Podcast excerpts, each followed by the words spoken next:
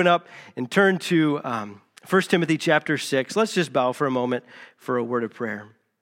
Our gracious Heavenly Father, it is our privilege to study the scriptures today. It's our privilege to come and worship our Lord and Savior, Jesus Christ, today. It is our privilege as members of the body of Christ to support one another, encourage one another. Lord, may we use our gifts to build one another up in this most holy faith. But God, I want to ask today specifically, I want to pray for the millions of unborn children who don't have a, a chance to defend themselves and are being, and this, this right to put them to death is being protected by laws in our nation. Um, Lord, undo this, this terrible wrong that's being done, this terrible evil. May we be people who stand up for the innocent, no matter what, what stage of life they are. Let us be people who obey your word by realizing that, that all life is precious in your sight. And as Christians, may we lead the charge, not just in, in shouting with our words to protect the unborn, but by our actions, may we, may we love these moms who are struggling to know what to do and have nowhere to turn. May we love the orphans who don't have a home, whose lives may have been spared, but don't have opportunities to have a loving family. God, let, let us as believers not just be hearers of the word, but doers. And God, I want to pray for these teens who are coming back from this trip this weekend. Lord, I just I pray that you've been doing a mighty work on their heart and that that would continue in the days and weeks to come. And that the gospel would spread in our community as a result of what you're doing on their hearts. Lord, it would just be amazing to see a revival in this county and be able to look back and see that it started with teenagers. Teenagers who got passionate about Jesus Christ and went home and told their parents about Jesus. And one by one, you began to save people and their families. And then the gospel began to spread from there. What a, what a great testimony that would be. Lord, we look with great anticipation to see what you want to do in their lives.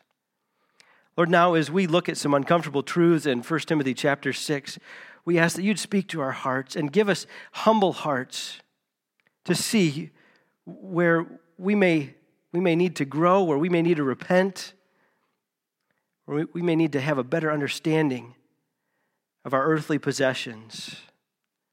As we seek to pursue contentment, may we find it in you and in you alone.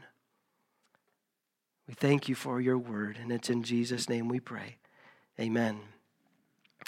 Now, throughout the book of 1 Timothy, Paul has continued to call out these false teachers, and it's, it's the key theme of the book. It really it seems to be one of the primary occasions for Paul writing this letter to his, his young son in the faith, Timothy.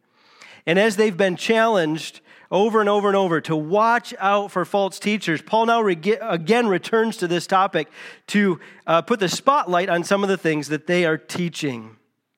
And the title of today's message is Defending the Faith and Pursuing Contentment, because there were teachers who not only distorted the gospel, but promoted a false idea of contentment through their teaching. And we'll talk about that as we go forward. But let's read these verses that we're going to study together to, this morning. 1 timothy chapter 6 verses 3 through 10 1 timothy chapter 6 verses 3 through 10 if anyone teaches a different doctrine and does not agree with the sound words of our lord jesus christ and the teaching that accords with godliness he is puffed up with conceit and understands nothing he has an unhealthy craving for controversy and for quarrels about words which produce envy and dissension, slander, evil suspicions, and constant friction among people who are depraved in mind and deprived of the truth, imagining that godliness is a means of gain.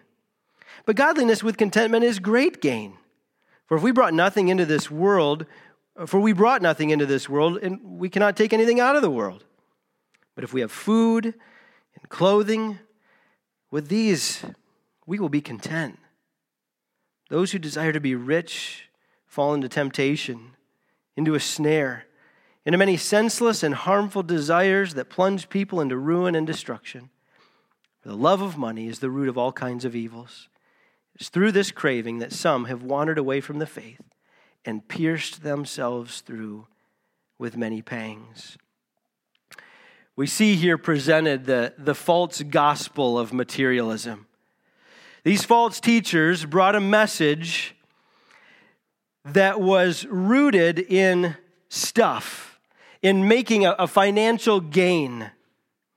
And as we think about their message, in verses 3 and again in verse 5, we get a picture of, of truths that were distorted. He says, if anyone teaches a different doctrine, the, the word indicates something that's completely opposite of what they were taught. A different doctrine that does not agree with the sound or the stable or the true words of our Lord Jesus Christ and the teaching that accords with godliness. And then he goes and describes this teacher. This teaching that they had brought in was not just something that Paul disagreed with. It wasn't just something that was like, oh, he's got a little different nuance to his preaching, or I don't really like his style. It was a different teaching. It disagreed with the sound words of Jesus Christ. So Paul is saying that when, when Christ came, the gospel that was proclaimed, the gospel that was his death, burial, and resurrection, that salvation is faith alone through him, that, that message is completely distinct from the message that these people are coming in and trying to teach. He says, if anyone preaches this message, his character, his life will demonstrate that he's not a believer in the gospel. Furthermore, end of verse 5 tells us that these teachers imagine that godliness is a means of gain. Some of your translations will, will bring out the meaning there that uh, it's speaking of financial gain. We'll talk more about in the, that in a moment. But their message was one of, of, of controversy. It was one that, that focused in, he says, on uh, quarrels about words in verse 4. They nitpicked little unessential things. If, like, your favorite doctrinal discussion has to do with the little horns in Daniel, or what the, the, this particular bowl in Revelation is talking about, you may be heading down this path. Like when Paul preached the gospel, he put the spotlight on Jesus Christ, on loving one another and loving Jesus. Like if, if you're not talking about that, you may be taking the spotlight off of what's really essential here. He says these people quarreled about words. They picked little things and they made a big deal about them and were nitpicked on small, um, unessential things. He says their message is one that leads people away from the sound words of Jesus Christ. The second thing we see about the false gospel of materialism is uh, the character of these teachers. Verses 4 and 5, Paul does not pull any punches. He says he's puffed up with conceit. You can kind of get a word picture there. Someone who's proud, their chest is puffed out. C.K. Barrett says uh, this man is a pompous ignoramus. That's the idea of this word right here. Someone who is full of themselves. There's pride just oozing out of them. They've got the answers. These truths that you've heard from the apostles, these truths of Jesus, they're good, but I've got something more to offer you. There's pride that fills their discussions. It says they have an unhealthy craving for controversy.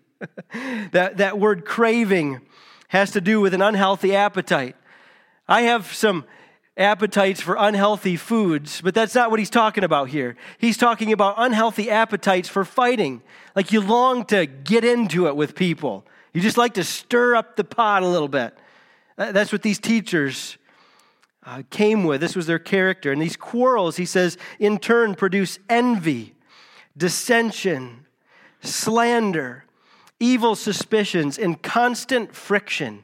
You get the idea here that, that the, the teachings of these, these men did not bring the kinds of things that we call like the, the fruit of the Spirit love and joy and peace. They didn't bring unity in the body of Christ. They didn't help us love and serve one another better. Rather, these teachings stirred up envy and all kinds of strife and constant friction. I love how the J.B. Phillips paraphrases, the J.B. Phillips translation paraphrases these verses. He says, If anyone tries to teach some doctrinal novelty which is not compatible with sound teaching, which we base on Christ's own words, which lead to Christ like living, then he's a conceited idiot. His mind is a morbid jumble of disputation and argument, things which lead to nothing but jealousy, quarreling, insults, and malicious innuendos, constant wrangling. In fact, among men of warped minds who've lost their real hold on truth, but hope to make some profit out of the Christian religion. He doesn't pull any punches there. Pompous windbags, conceited idiots. You can see what Paul's real thoughts are on these teachers. But the key there is at the end of verse 5, Phillips says that they, they, they hope to make some profit out of Christian religion. The CSB translates that and says they imagine that godliness is a way to material gain. These teachers had turned ministry into a way of padding their pockets.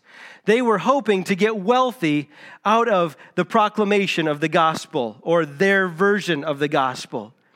You see, the scripture teaches that when you follow Christ, uh, it's, it's, it's not super popular. Jesus talked about it in terms of being a narrow way. Uh, he said things like, um, I, I want you to forsake everything and follow me. Take up your cross and follow me.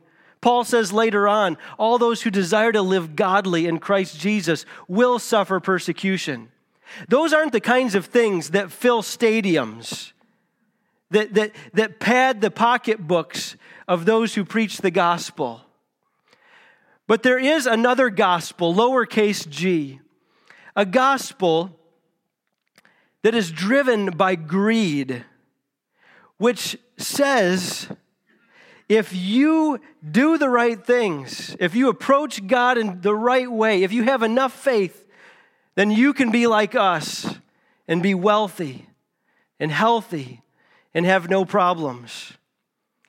This wasn't just an isolated situation that Timothy had to deal with. We see this as uh, Peter um, talks about, um, and uh, I think I put the wrong verse up there, but it's in First Peter or Second Peter chapter two.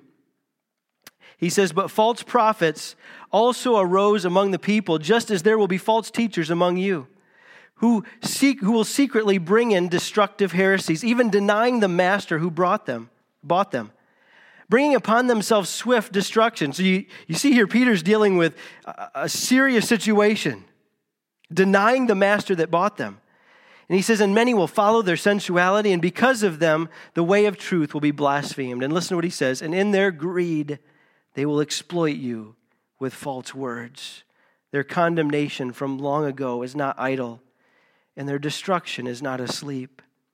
See, their heartbeat was driven by greed.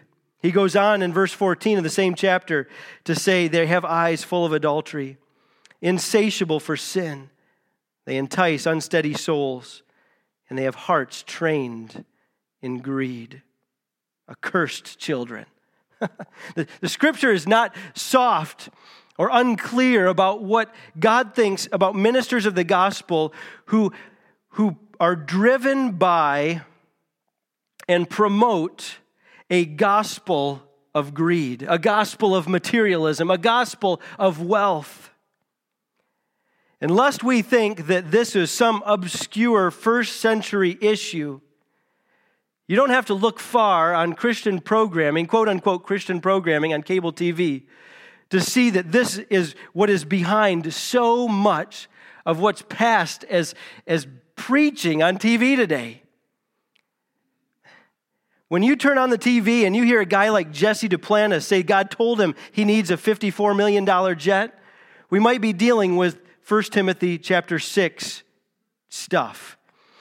When you can hear a guy like Kenneth Copeland tell you to give to his ministry, and when you find out he has a net worth of $700 million, a pastor, the net worth of $700 million, we have to think that we might be dealing with some 1 Timothy chapter 6 stuff in our culture.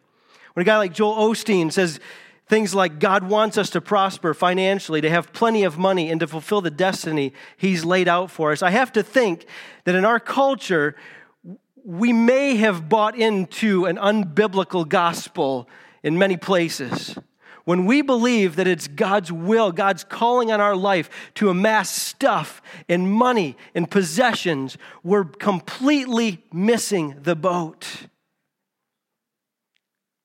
Honestly, it's like some, some of these, these pastors and, and teachers out there uh, got ready to start ministry and they decided, they kind of were like, well, what do I want to characterize my ministry? What, what, should be, uh, what should I be known for? And then they stumbled across this passage in 1 Timothy 6 and was like, oh, I want to be like these guys. When Paul's saying, don't be like these guys. Like, honestly, their, their message is exactly like what Paul is saying don't do this.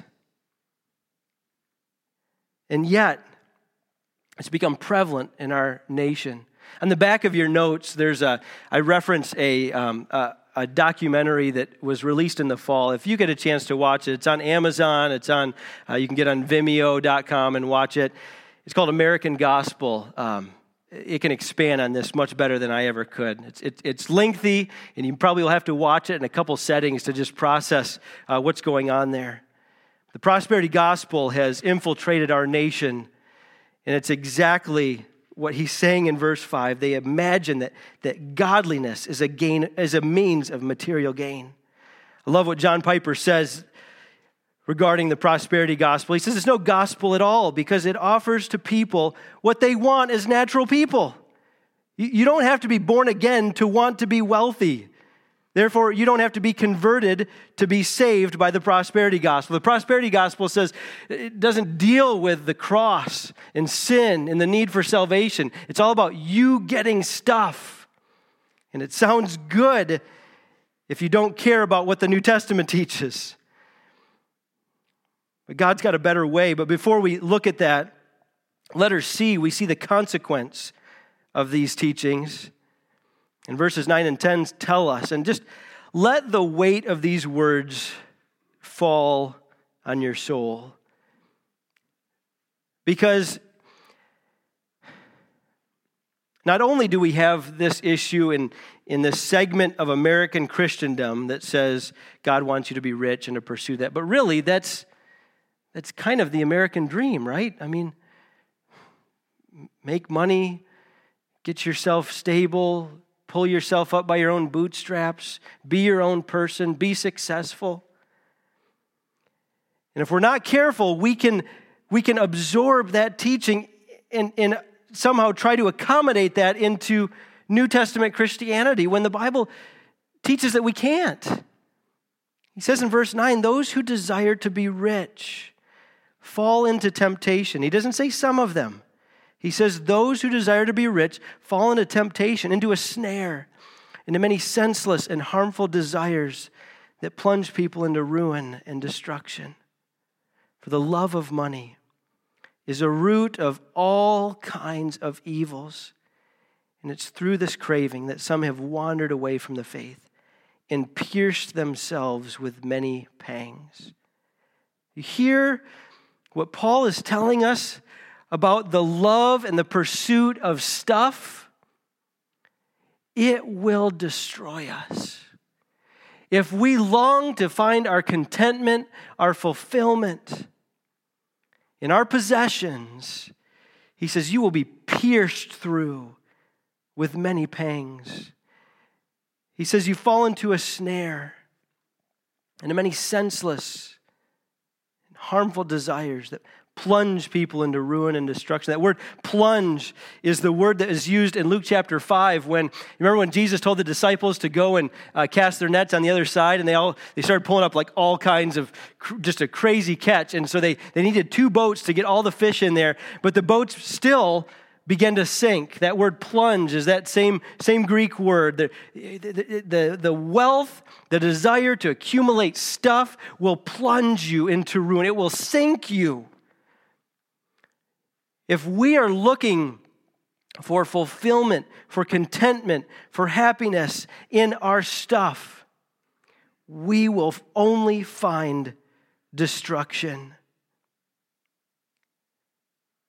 Now, notice, I just want to make sure that we're not misquoting uh, verse 10. Uh, some of you may have heard verse 10 as, um, for money is the root of all evil. That's, that's not what the text says. Uh, money, is, money can be a very good thing when it's uh, recognized and put in its proper position, and he's going to deal with that right at the end of chapter 6 in, in a week or two here. The love of money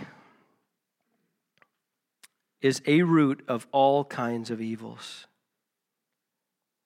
When we place stuff at the top of our priority list, we will see the fruit of destruction, devastation in our lives. We must not be lulled into thinking that materialism is no big deal. One of the reasons this becomes so deadly serious is that when you love money, you fail to keep the first commandment Thou shalt have no other gods before you. In fact, Jesus repeated the idea in Matthew 6 24. He says, No one can serve two masters. Either he'll hate the one and love the other, or he'll be devoted to the one and despise the other. He said, You can't serve God and money. And as Americans, I don't think I'm exaggerating to say this is probably one of, if not the greatest danger facing the American church affluence and wealth and ease and comfort. And you don't have to look far to find teachers that say that's okay. Be okay with pursuing ease and comfort and wealth. You will find people who call themselves pastors telling you that. And it appeals to our flesh because having stuff, it's kind of nice.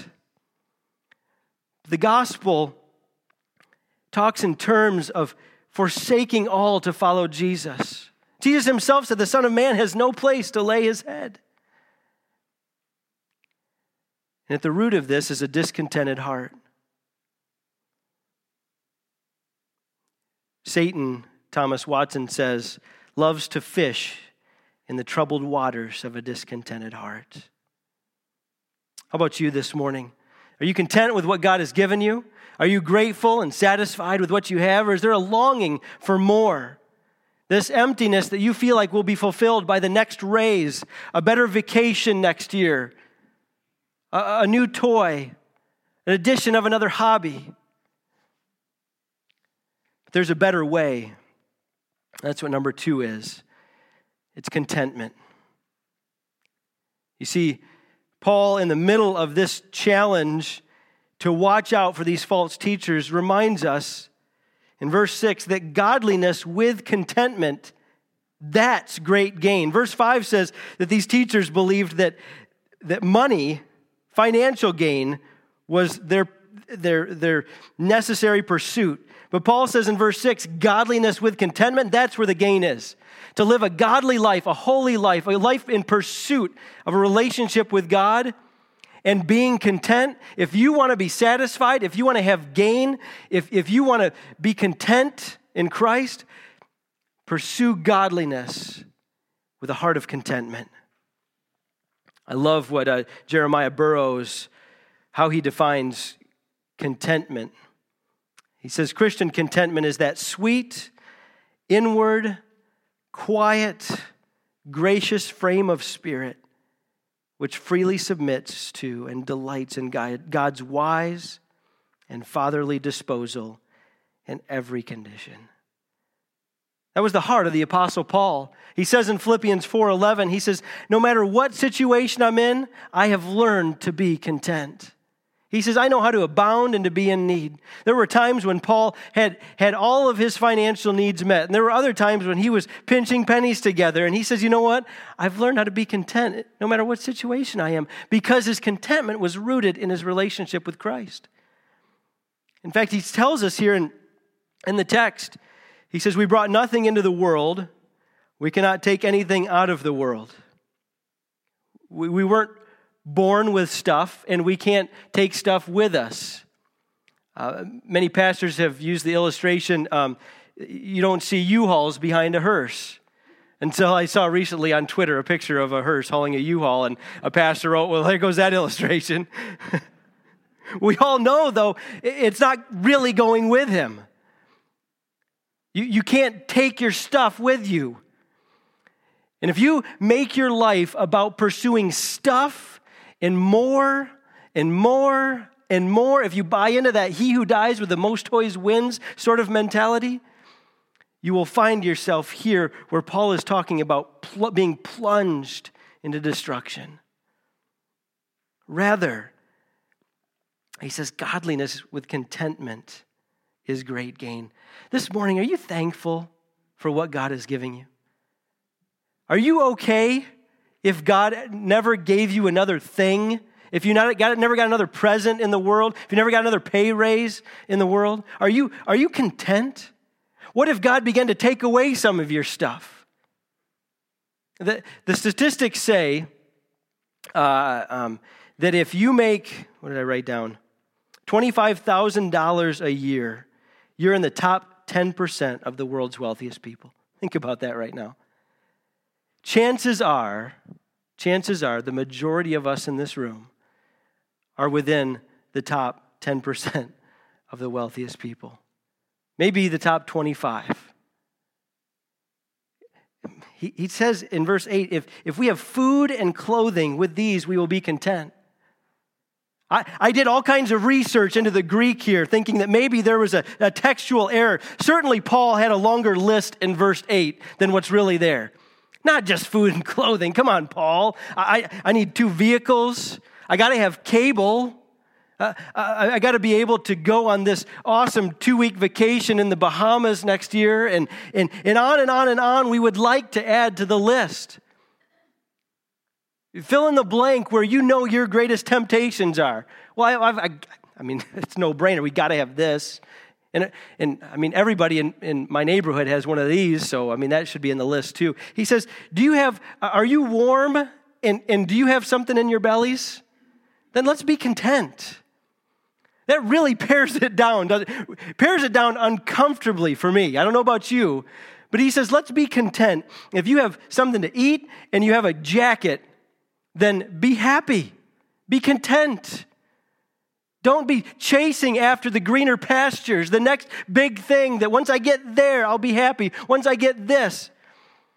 He says contentment needs to be found in Jesus Christ. So as we close, I find this passage so incredibly applicable, at least to my own heart and life, and I, hope you do too. There are three things I wrote down by way of application. What, what God is saying to us what God is saying to us. First of all, we need to be alert to the danger, the dangers of materialism. Be alert to the dangers of materialism. Jesus told his disciples in Matthew 19 23, he said, Truly I say to you, listen to these words, only with difficulty will a rich person enter the kingdom of heaven. Only with difficulty. Meaning that it's not easy for a rich person to be right with God. If you are making $25,000 per year, you're in the top 10% of the world's wealthiest people. Chances are Matthew 19 23 is talking about you and I. It's difficult for people with lots of stuff to enter the kingdom of God.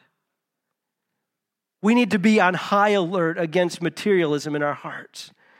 My brothers and sisters, I would encourage you to go home and find some time today to get on your knees before God and ask Him to reveal where stuff might be too important to our hearts. Because this is, this is a matter of eternity. This is not just a pastor said I probably shouldn't spend money on that, that extra hunting rifle this week. This is like, this is soul, eternal soul issues. Like if, if I am in love with stuff, I may not know God. It's that serious what he's talking about here. And if our pursuit of contentment ends with the things that I have, I may not know God. That's how blood earnest, serious the Apostle Paul is, and Jesus is in these words. Ask God that He would reveal to us an awareness of the greed and the discontent that is lurking in our heart. Ask God to give you a thankful heart. You know, at the, at the, at the root of discontent is, is unbelief. You know that? What we're saying when we're not thankful, when we're not contented, we're looking at God and saying, You really could do better than this. You really could do better than this. Look what I have here. This is, this is not acceptable. Really, it's a lack of belief in God's goodness. It's a lack of trust that He actually cares for you and I. When we're unthankful, when we don't feel like we have enough, when we don't feel like we're being provided for, that neighbor down the street got to, got to go to Disney World again this year, or, or this person was able to buy a brand new bass boat, and I'm stuck with this one that's six years old or 26 years old. We begin to grumble and complain. That, that is born out of an unbelief in the goodness of God. Be alert to the danger of materialism. The second thing I want to just encourage you with is be generous. Grow in your generosity. He tells us if you have food and clothing, be content with that, and then be willing to, to give away the rest. Be willing to be generous with the things that God has blessed you with. In uh, statistics say that Christians, on average, in North America, on average, give two and a half percent of their income to church. That's that's Christians, two and then out of that two and a half percent, uh, statistics also tell us that the churches then give about two percent of that to fund overseas missions. Based on those numbers, that means for every $100 a North American Christian makes, he gives five cents to the rest of the world. Five cents out of $100. Now, I, I'm grateful to say that our church does better than that. You guys are better givers than the 2.5%, and uh, we give much more than that to take the gospel around the world. But we're reminded that, that as believers, if we want to break free from materialism and the love of stuff, we need to be generous people. What we do with our money says volumes about our faith. John Wesley illustrated this well, the, the famous Methodist pastor who lived from 1703 to 1791. In, in 1731, he, he decided he was going to begin to limit his expenses so he'd have more money to give to the poor and to help others. And so that year, uh, his income was 30 pounds and his living expenses was, was 28 pounds. So he was able to give two pounds away that year. Well, the next year his income doubled, but he still decided to live on 28 pounds, which enabled him to give away the remaining 32 pounds. And for the next two years, his income continued to increase so that by the fourth year, he was able to give away 92 pounds to the poor. Now, we're Americans, we have no idea what a pound is. So I found that in present day picture, in present day figures, Wesley got to the point where he was making about $160,000 a year. His income was $160,000 a year, but he lived like he was making $20,000 a year. He looked at his, his situation. He said, What do I absolutely need? And he said, I'm going to give the rest away. what if that kind of a radical generosity gripped our hearts? What's the bare minimum I need to take care of my family and to pay my bills and then just help people with the rest? That kind of generosity breaks you free from the love of money. And then finally, by way of application, I just want to remind us to be satisfied in Christ. The gospel sets us free from materialism. Jesus Christ came to die for us. Did you know that? You and I had a huge sin problem. The Bible says that we are enemies of God, separated from God because of our sin. And Jesus Christ is the perfect God, um, 100% God, 100% man, came to earth to die in our place. And the Bible says for, for those who trust in him by faith, we're set free from the bondage of death. We're made alive to Christ. And when we have a relationship with him, Bible teaches us that we can be all satisfied in him. The gospel sets us free from the need to fill those gaps in our life with other things, whether they be addictions or hobbies or materialism or money, or you fill in the blank. When we can become satisfied in Christ because He is our all in all, we realize that we're set free from the pursuit of other things to try to fill those gaps and holes where so many others are looking to find fulfillment. This morning, I, am reminded from these verses God, God's not telling us that money's evil. Like I said, we'll see that in a couple weeks. It's not. But when money becomes our first love, when the pursuit of material gain becomes our first priority, the Bible tells us that means we've lost our first love. You can't serve both God and money. One or the other can take priority, but not both. Let's be people who learn to be content in Jesus Christ, who learn to be satisfied with what we have. When we're sitting around at the end of the night and we're tempted to complain about all the things that we don't have, let's turn it around and turn it into a praise service in our home where we go around the room with our kids. I know it's not Thanksgiving, but go around the room with our kids and say, God, what are you thankful for? What has God blessed us with? How, how has God provided for us? And realize that the ultimate sort of source of contentment is not going to be in material things. It's found only in Jesus Christ. If you don't know that contentment that's found in Christ, I pray today that you do. Be satisfied in Him. Let's pray. Father, teach us to be people who are content. Teach us to be people who are satisfied in lives of godliness with contentment. Realizing that's where the gain is. You want us to experience joy. You want us to have a full life. But God, let us not give in to the temptation that that, that comes from having stuff. But let us be reminded day in and day out that true satisfaction, true contentment, true happiness and joy can only be found in Jesus Christ. May we live like we really believe that. In Jesus' name we pray. Amen. Amen.